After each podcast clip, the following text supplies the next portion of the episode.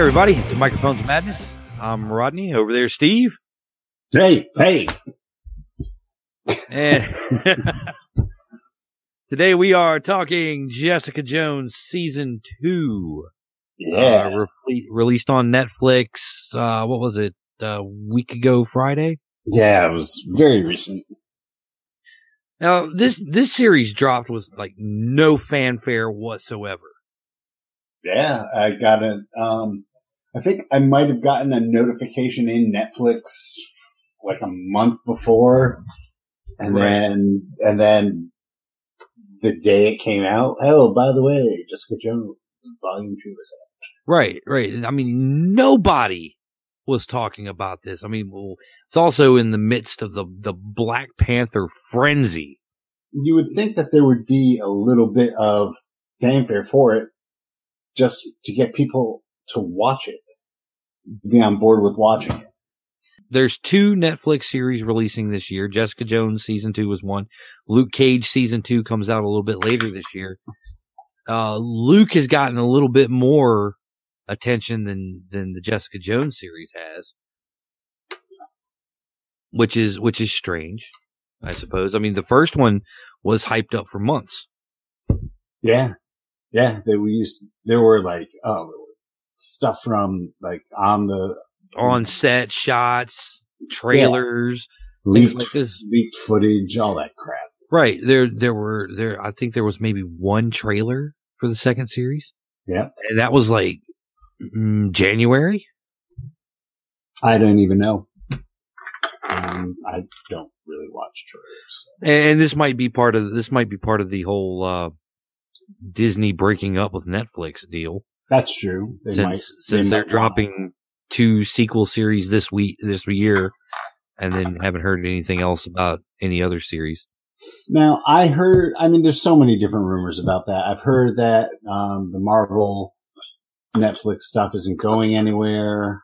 Mm-hmm. Uh, it's all going to be, continue to be on Netflix, uh, which is what I'm kind of hoping, but Right. I, I did see an article about Daredevil season three, uh, going with the Born Again storyline, of course. right. Well, we kind of predicted that after Defenders.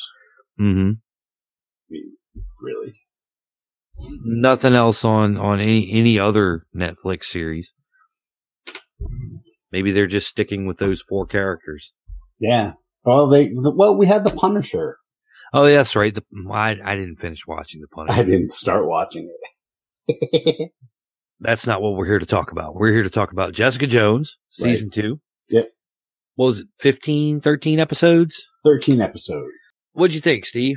overall, I enjoyed it. Um, I, I generally, especially after the second season of Daredevil, I generally going into these things as their own entity. Um, I try not to compare it to, um, what's gone on before because that way lies madness.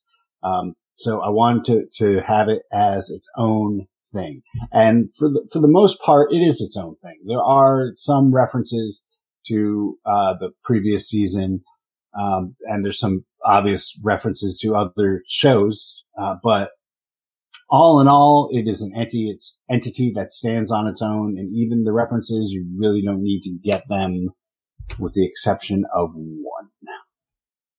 Mm. And that's sufficiently explained in as the series goes on that even that you didn't even have to watch uh, the first the first series. So uh, Right. there you go. I liked it. Okay. I thought it was okay. I, I think, I think as the series progressed, it became a little bit messy. Uh, we'll talk about some of the, the individual things, uh, as we progress. But yeah, I think, I think Marvel and Netflix, they have a series, serious problem with sequelitis. Um, Daredevil season two was not as strong as season one. And I really don't think that Jessica Jones season two was as strong as, uh, season one. There were a lot of elements in it that, that could have been done so much better. Um, there could, there are elements that could have been dropped and more focus put on other things and it would have been better. Uh, overall, it's a, it's a good example of neo noir, if if not a a bit messy. As I got to like episodes seven, eight, nine, that area, it started getting a little tedious. I, I can, you, you know, that argument can be made for every single Netflix series that's been out. Well, that argument can really be made for every series because you know there's always filler, right? I suppose. Uh, that's kind of the nature of the game. Even even in comics, you know, when you buy a collection, you know, um, a trade paperback or whatever, there's always between volumes a couple of issues that are skipped because they're filler.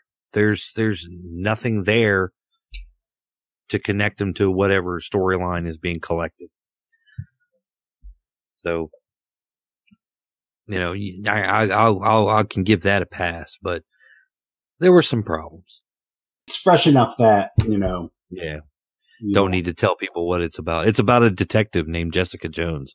Yeah. And the people in her social circle. Right. Primarily, it focuses on the characters of Jessica, Jeri Hogarth, Trish Walker, and Malcolm. I don't remember what Malcolm's last name is. A, an investigation into IGH, the medical research company that gave Jessica her powers. Right. Uh, be, mainly because there is, um, at the beginning, there is uh, someone who's killing off um, anybody associated with IGH. Right, right. There's which would uh, include Jessica. Mm-hmm. Now, I will say there's a couple of good switcheroos over the course of the series. Yeah, that's great. Um, the first being the first on camera victim of the person going around killing people from IGH, the wizard. Yeah, I'm the wizard from uh, Squadron Supreme and and before. Yeah. One of the things that, that, that struck me right off the bat is that the use of color wasn't there. And for such a, a noirish show, it's shot very well lit. Yeah, there was it was more daytime, Mhm. um, but the use they, they did go back to that color theme at the end, Later on, and that was that was interesting. And and and we'll so talk about that in a to second. me, to me that that they had well, just Jessica Jones was having flashbacks of uh of the Purple Man, Right. Mhm. and whenever that happened, the, the there would be a purplish cast to to the set, or you know, a purple shadow would go across her face. or or the lighting. That first that first scene where she starts hallucinating Kilgrave and the big purple light on the roof Yeah, so I'm I'm illuminates everything around her and it that was just like I'm I'm wondering if it was a conscious decision on the on the part of the um, filmmakers just to um, not have color play as big of a role this season as it did last season. I- you know eh, maybe I mean we've we've discussed the role of color in all of the the Marvel Netflixes. The Defenders did it really well too. Um with you know Danny being greens, Luke being yellow, you know, Daredevil being red and Jessica being kind of bluish. And you see some of the, the, the big striking colors. Um, there's that one bar she goes to near the beginning where everything's green Yeah, well, and there's like lots of streaks of red and stuff. It's almost like, it's almost like she's functioning in, in the city post defenders with, with all of these, these places, you know, showing off the colors of all the other heroes that are around I think with it's the probably exception of Daredevil. I think it's probably a little bit simpler than that. I think last season they relied a lot on color, and we Mhm. we commented commented on that, and I wrote a blog post that alluded to that, and and where color color versus the uh, the absence of color. Because if you remember, a lot of it, well, like the colors were striking because it was so um, so devoid of of color for the Right. most part. And in this season, because the big, big bad's been defeated, life has gone back to normal, so to speak. You don't have that, um, that, that just menace hanging over everyone. And the colors reflect that. Ironically, you, just because the big bad has been defeated, it doesn't mean that everything's okay because it certainly isn't. And I think that having those colors in there kind of like adds to to that disconnect as well because you're thinking, oh, everything should be cool, but like really you're watching this and everybody's lives are completely falling apart. That that's this is true. Everybody's lives do fall apart. There are no heroes in this show. None. There is there's no major antagonist either. Uh, I believe that's one of the major criticisms of the show is that there there is no Kilgrave. That doesn't bother me. That doesn't bother me at all. Right. Um, just because it says superhero on the box doesn't mean you have to have the supervillain. And there, there was a supervillain. It just wasn't a mastermind supervillain. Right. Um, and you know, you, you, you, are allowed to tell different stories. I, I think well, that's a, just a lame criticism. That's, that's coming from a point of I want it to be the same thing that it was last time, only different. And, you know, to me, that's just like, okay, well, then you know what? It's not for you. Don't watch it. If, if you really need to have uh, the big bad, if you need a Magneto or a Kilgrave or a Doctor Doom or something, then go find something with that. This is a different story. To me, this reminded me of like um, The Big Sleep mm-hmm. Or uh, Chinatown, mm-hmm. where there's not a big bad. There's like a conspiracy that is uh that is uncovered and there's people at the center of that conspiracy, but really their motivations aren't the motivations of a supervillain. You know? Mm-hmm. And the big sleeper was covering up a murder. In Chinatown it was, you know, uh, water, water rights, water rights, you know, and this, it's, um, you know, wanting to do something to benefit mankind and having it completely go sideways. And, you know, sometimes those are the stories that get told. It doesn't have to be the, the supervillain. You know, she is a detective, and mm-hmm. that's what they do. right, right. However, you do mention that there is a supervillain, and they kind of stick with the Marvel formula for the supervillain in season two. Yeah, the the supervillain is definitely the same as the superhero, only more so. Mm-hmm. That unfortunately is how a lot of superhero Right. Because right. I mean, that's like goes all the way. That's Stan Lee talking right there. It, it could have been a much tighter series if they focused a lot more on the investigation of IGH. I think they did a good job with that. The whole, like, the whole first, you know, quarter to a third of it was mm investigating IGH. Right. And then, you know, but there's only so far you can go with that. And then you have to actually have something happen. Right and and when it does happen, you know, it actually takes everything that she thought she knew about in her investigation and kind of like put it sideways.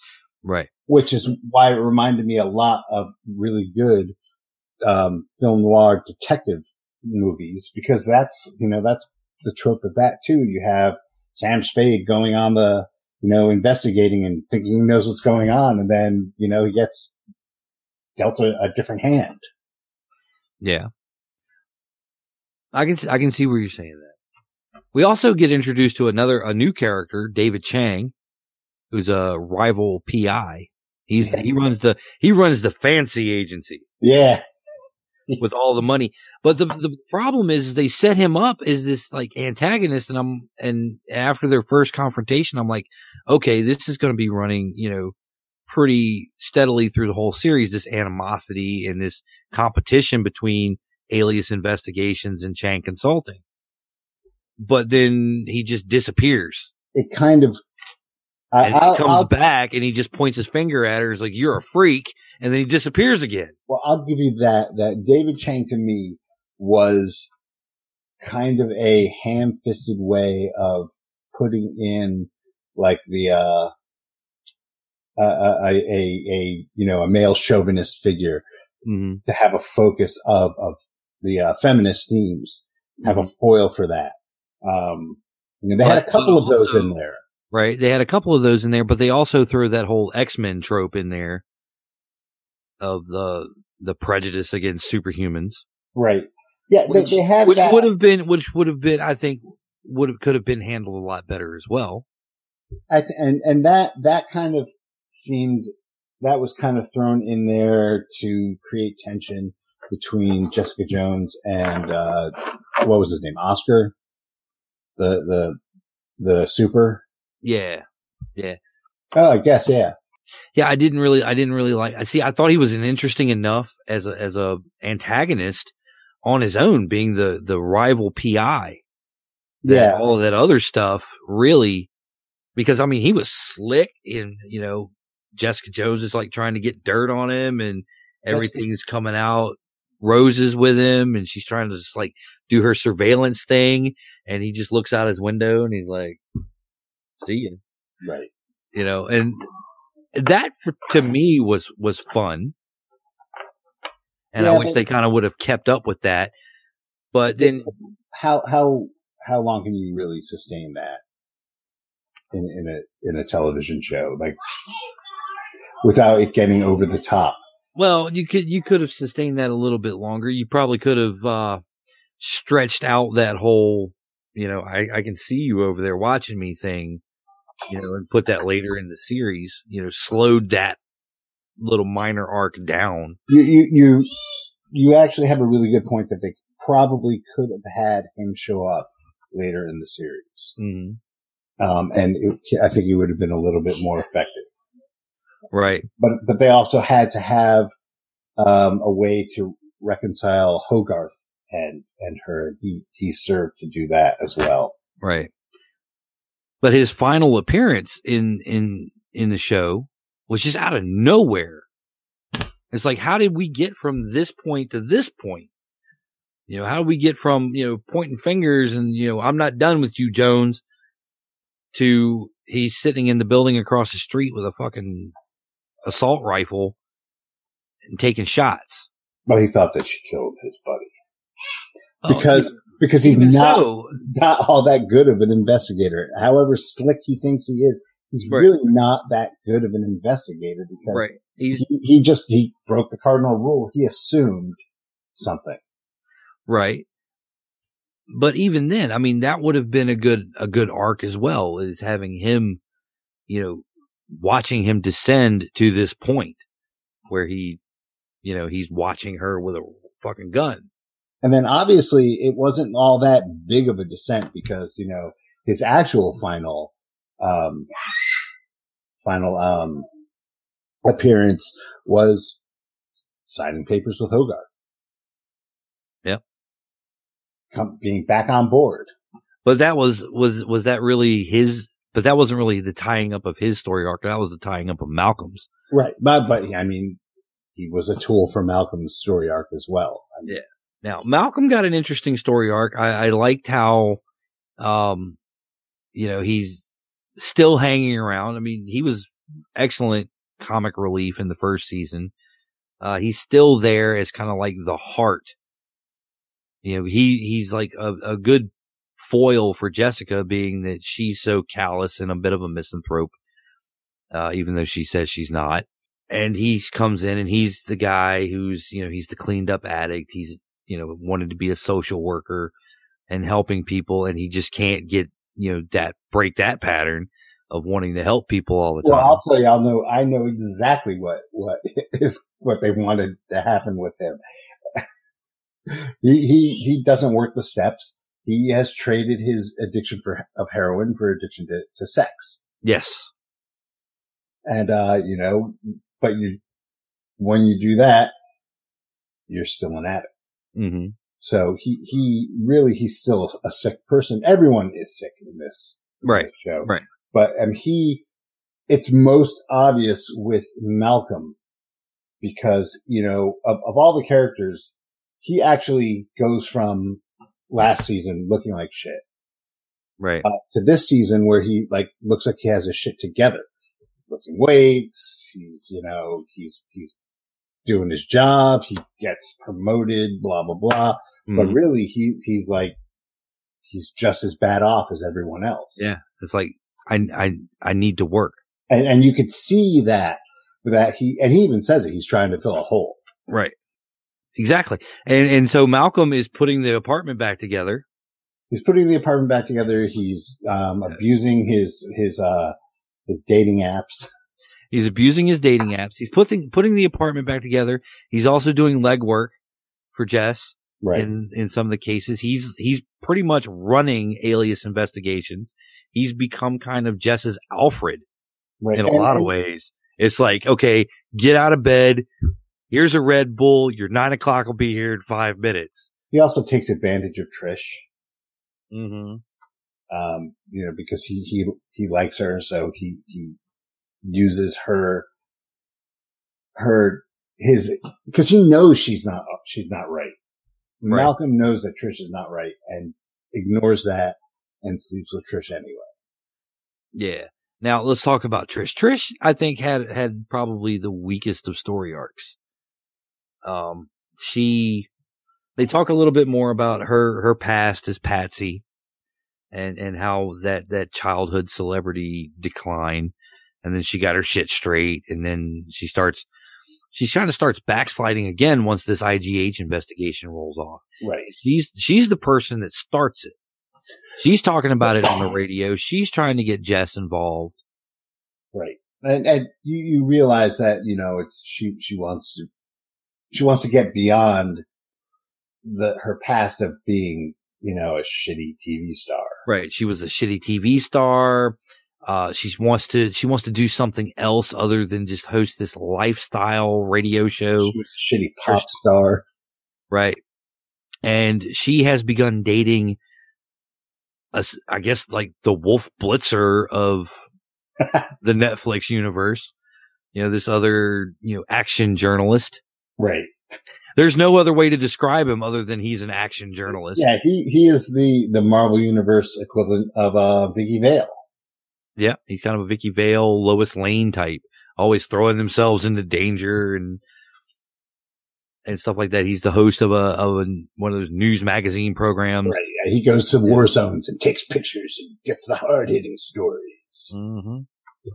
He's the one that's like, you know, everybody's shooting all around me and stuff like that. They pull a good switcheroo with him too. Yeah, they did. They- that was a damn good switcheroo. Yeah, that was really clever. And that is why it's stuff like that which made me really, really like it. Cause I was watching it and I was going, he's dirty. Something's, something's up with him. And it actually turns out he's the only one. He's the only one who wasn't He was the only one on the up and up douchebag. throughout the whole show. Now, now Trisha's arc, of course, you know, she's after IGH, but then she realizes that what she wants from this investigation and what she wants from this investigation is powers. Right. Well, everything in her life is she, she brings herself into proximity of everything that she wants herself to be. She Mhm. wants to be a real journalist. So she starts hanging out with this guy. She wants to have, um, powers. So she's hanging out with Jess. Right. She, she, Yeah. she sees her, her self-esteem is so low hmm that, um, you know, she, she is, she's been living vicariously through people and she wants to do it herself, but she doesn't think she can. She, she doesn't feel like she can do it alone. And, and obviously, um, it drives her, well, she's the, that she's the, she drives the plot of the entire series. Really. But I mean, Uh, up until a point, up until a point, I think she's her her drive just kind of disappears after a while, after the confrontation at the movie studio. uh, yeah, but I mean, once the plot itself has legs, hmm you know, you don't need a, a character to drive it like that. But I mean, it's all her. She's the one pushing it. She's the one who initiates the investigation. She's the one, you know, who, who's sets everything in motion. hmm And kind of a throwback to uh, season one, we discover that Simpson is alive still Yeah. For a bit. for a bit.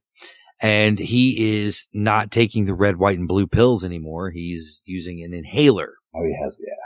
to do the same thing. Trish gets her hands on the inhaler.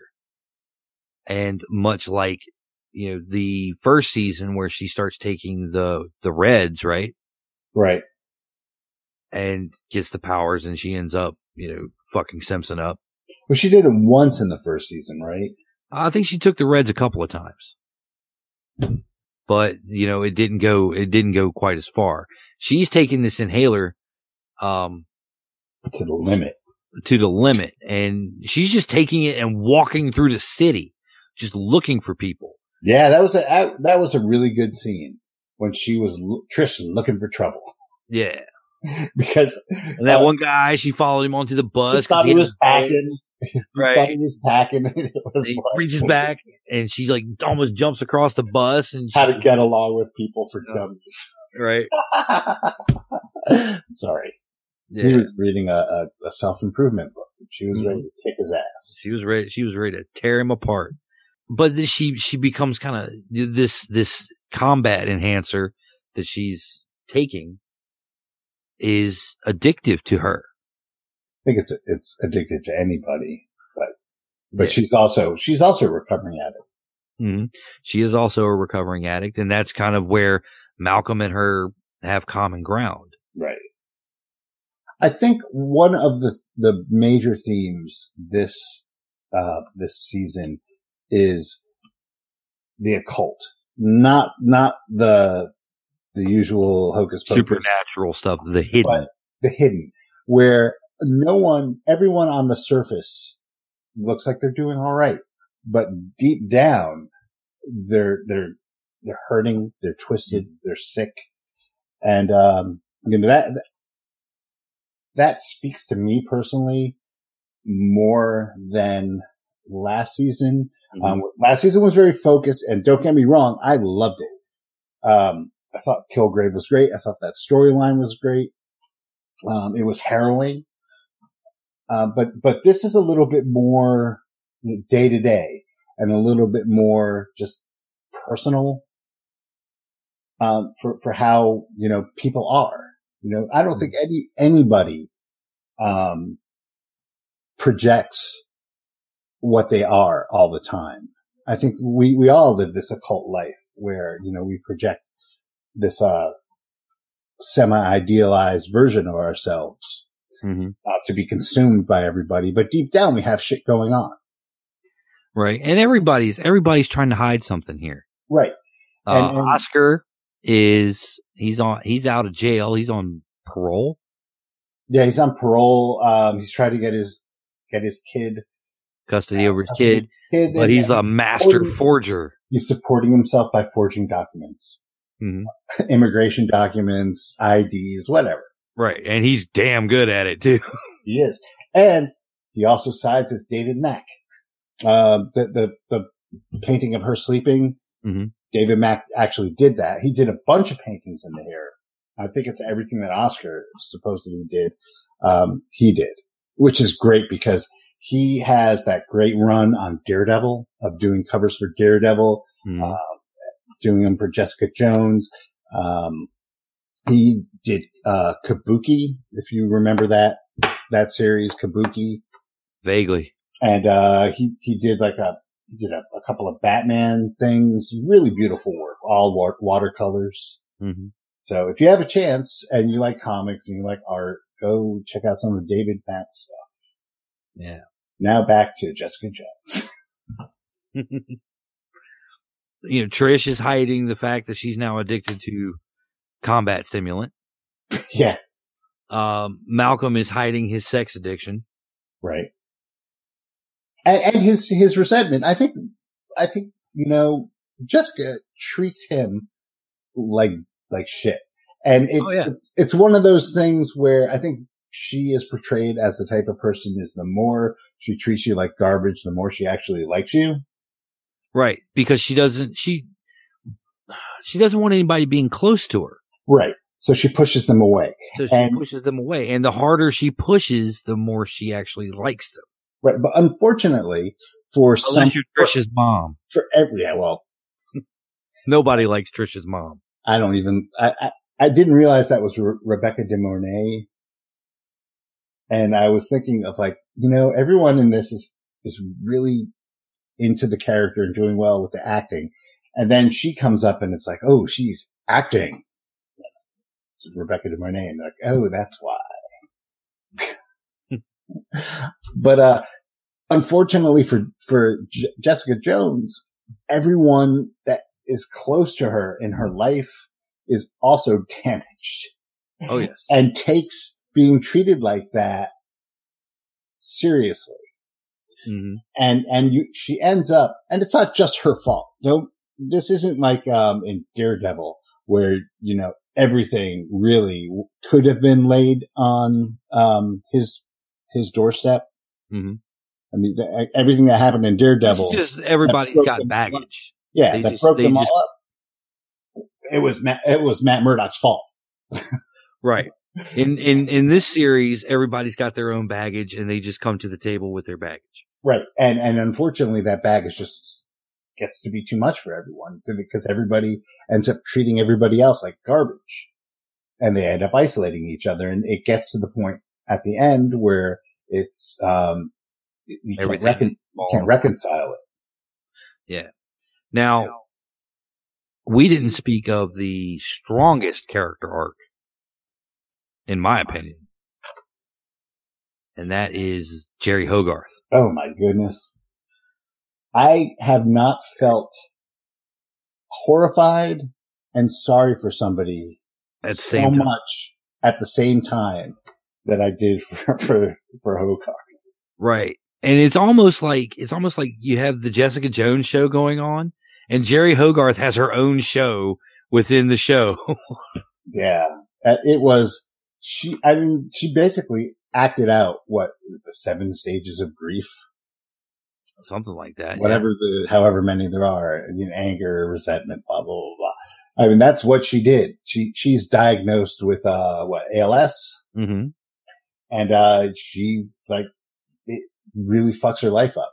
I mean, and here you have the one character in the in the entire entire Marvel universe who's a little bit underhanded but has her shit together. hmm And you know, you have to admire Hogarth through the rest of everything because she gets the job done. And she, you know, yeah, she's greedy, she's a lawyer, and she's she's charging, Right. but but she's pulled a lot of characters' fat out of the fire. hmm This is true. But she's a but she's a speaking of- bastard. Speaking of uh, Daredevil, how about that Foggy cameo? Foggy was great. He came in, he, he comes in, and he is just Foggy Nelson, and he has not changed one bit from the Daredevil series. He comes in, he's like, the partners had me draw up the severance package. You know, this clause in your contract is bullshit, and we can fight this. And Jeri's like, who the fuck are you? Yeah. Yep.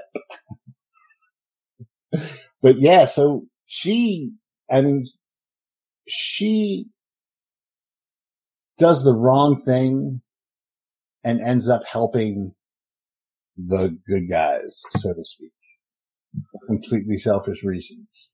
Yeah. It's very strange because originally she had hired, um, what, Cheng? To, uh, her, to, to put a fire under Jessica Jones's ass so Jessica Jones could go back to doing what she does for Hogarth. But she was too proud to do it herself, Mm-hmm. which leads to the whole Cheng Jones rivalry. Right. Which, which essentially is I'm hiring you to harass Jessica Jones into coming back to work for me. Right. Let, you know, th- threaten, do whatever you have to do. And Hogarth does not give a rat's ass that she knew that Cheng was going to pop off to her and get fucked up. Yeah, no, she, she didn't. She knew it was going to happen. Mhm. And she, that's what she was expecting. And it didn't work because, Nope. um, and so, so he actually ends up hiring Hogarth to sue Jessica Jones, which, you know, you could totally tell. You saw the wheels in her head and in Hogarth's head turning like, I can use this to my advantage. She had absolutely no intention of following through on this lawsuit Mhm. but it was a, a an excuse to get to Jessica Jones. It, it was a, a, a you know a ready-made excuse that she did not have to swallow her pride to do. Right. And and Jessica, I think the good relation, the great relationship between Hogarth and Jessica is that Jessica doesn't play her fucking game Right. For the most part. for the most part. She's like, she agrees to do stuff for Hogarth, which all, of course, benefits Hogarth in the end. But, you know, she doesn't stand for the manipulation or anything. She's well, like, I mean, okay. she ends up doing it because Hogarth gets her out of prison. Right. Hogarth gets her out of prison, you know, does what she does, and it's like, okay, you know, we work for trade. Fair. And that's fair. Well, it, same thing as uh, Nelson and Murdock. Right. It's just the the the a, a trade with Jeri Hogarth sometimes means your soul. Right. It, yeah, that's true. Except when Jeri Hogarth is already going through some stuff. Yeah. And she she's diagnosed with ALS. She um Her partners want to buy her out her partners want to buy her out because she has you know she's diagnosed. They find out they don't like her. because all of these all the partners at this firm are backstabbing bastards. Yeah, they don't like each other. They don't like each other.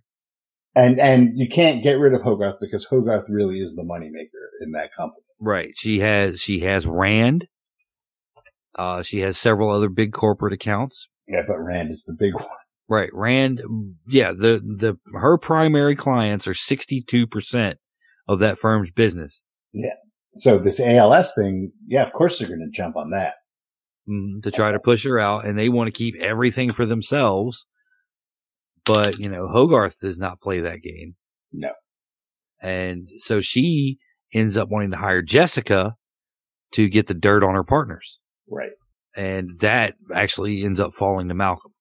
Right. And that becomes the case he works over the course of the show. Right. And then you realize that Malcolm's actually a really good detective.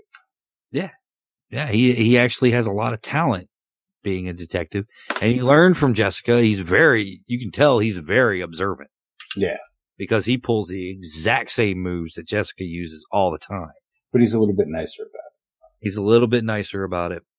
Why don't you just come out? Just then people out, can't man. hold this over your head. It's a new world, man. Nobody gives a shit anymore. Maybe it was written before Trump got elected. yeah, I think so. I think I think they started writing this almost immediately after the first season aired.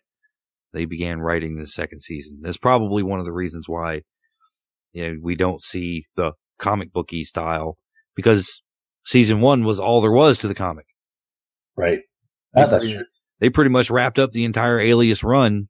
Well, yeah, Alias, the original comic did not last very long. And the character Jessica Jones got kind of folded into, um, whatever Luke Cage was doing, Right. Yeah, he became uh, which is, part which of the is, Luke Cage, became part of the new Avengers storyline. yeah, which is kind of sad because, um, it- at that time, uh, the Jessica Jones, the Alias stuff was a lot more interesting than the Luke Cage stuff was. Mhm. And Luke Cage in Alias was a much cooler character to me than Luke Cage was on his own at that time. Right. And and really they kind of the way they structured Luke Cage and Defenders, they really kind of wrote out a, a significant part of that Jessica Jones mythos with her and Luke Cage hooking up, getting married, and eventually having a child. Right. So you Which know that, that has to come like way down the road because they shipped Luke with Claire for right now, Right. who does Yeah. not make an appearance. That's true. And this is the first time that she has not. hmm She's been in everything else. She was you know, even in season one. But yeah, I believe she's working. Um, Rosario Dawson is working on a was working on a different show at the time, so contract obligation. That's the real reason why people are complaining about this is there's no Rosario Dawson. Right. Well, she's the glue that holds everything together. Malcolm kind of plays the Rodar- Rosario Dars- Dawson role to an extent, being the one, the only one who's staying rational, the only one who is like, whose heart is like, hey, you know, this is going to do this, this is going to do that. You keep going down this path, you're fucked up. Yeah, fair enough. But with Malcolm, he gets to say, believe me, I know I'm just as fucked up as you are. All right. I will now I'll say this, that I did know that she was not in this, but I didn't notice that she was not in this. Her absence in this season did not affect it to me at all. Well, nobody was seriously injured enough. Right, but I mean, even even then, you know, you still have that. She's the one. who's, You got to keep on doing this. You're special. Blah blah blah. Right, but you have to have a character get like seriously medically damaged for that for her to even be brought in. Right. That that's kind of the trope is he you know somebody gets messed up really bad and they have to go see a discreet nurse. Right. But you know there was a lot more investigation in this, not as much you know Yeah, violence. That surprised me that you were you had um I won't say a low opinion, but a lower opinion of this season than the other one because there was a lot of procedural. hmm There was a lot of investigation. There was a lot of going into buildings and poking around. Yes, I know she wasn't wearing gloves. Yes. Somebody she- she buy her a box of rubber gloves, She damn was it! wearing gloves, but they had the fingers cut out. Right. So it's like, she was wearing her Hey. gloves. Yeah, I'm uh, trespassing, breaking and entering, and I'm just going to leave my fingerprints all over everything. Right. I'm already on probation. But that that aside, I, I'm surprised because that is kind of your thing. That is- Right. And, and, and truthfully, that is where I thought the series was strongest when the detectives were working their cases. I loved it when she was, you know, breaking into all these people's houses and stuff, getting the dirt. Uh, I loved it when Malcolm was running his scams, you know, to get the dirt on, uh, Hogarth's partners. It's just, um, the, the rest of it kind of turned into a mess when, when they brought in the nurse, um, from IGH oh, and that subplot, well, I mean that was which tied of, into Hogarth's story. part of the Hogarth thing. Right. And that was an interesting way they transitioned it to it. But the way they brought her in was just kind of a little jarring. You know, she was the red herring and then she became this integral part of the, of Hogarth's storyline. Right. And then we, of course, we had, uh, Trish was under the influence of those fucking combat stimulants at this time. Yeah. and Jess is just like, "What is wrong with you?"